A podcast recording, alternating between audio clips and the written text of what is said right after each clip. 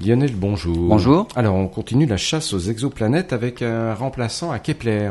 Le satellite TESS, c'est le remplaçant du satellite Kepler dans la chasse aux exoplanètes. On en connaît maintenant plus de 4100, et celles qui intéressent particulièrement les astronomes sont celles qui ressemblent à la Terre, par la taille mais aussi et surtout par les conditions qui peuvent régner en surface. TESS a des objectifs différents de Kepler.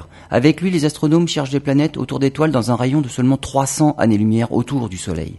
Et à seulement 31 années-lumière dans la constellation de l'Hydre, TESS a découvert une planète qui tourne autour de son étoile en un peu moins de 4 jours.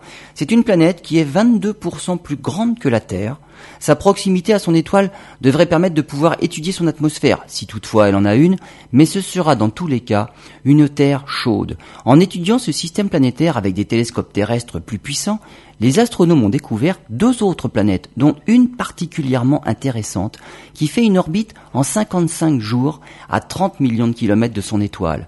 Elle est deux fois plus grande que la Terre, six fois plus lourde, elle fait partie de ce qu'on appelle des super-terres ou des mini-Neptunes un type de planète qui n'existe pas dans notre système solaire, dans lequel on trouve quatre planètes telluriques et quatre planètes géantes gazeuses, mais rien entre les deux. Si cette planète possède une atmosphère suffisamment épaisse, alors elle pourrait abriter de l'eau liquide à sa surface, car elle se situe dans la zone d'habitabilité de son étoile. ne reste plus aux astronomes qu'à trouver une manière fiable de détecter l'eau et pourquoi pas la vie sur les exoplanètes.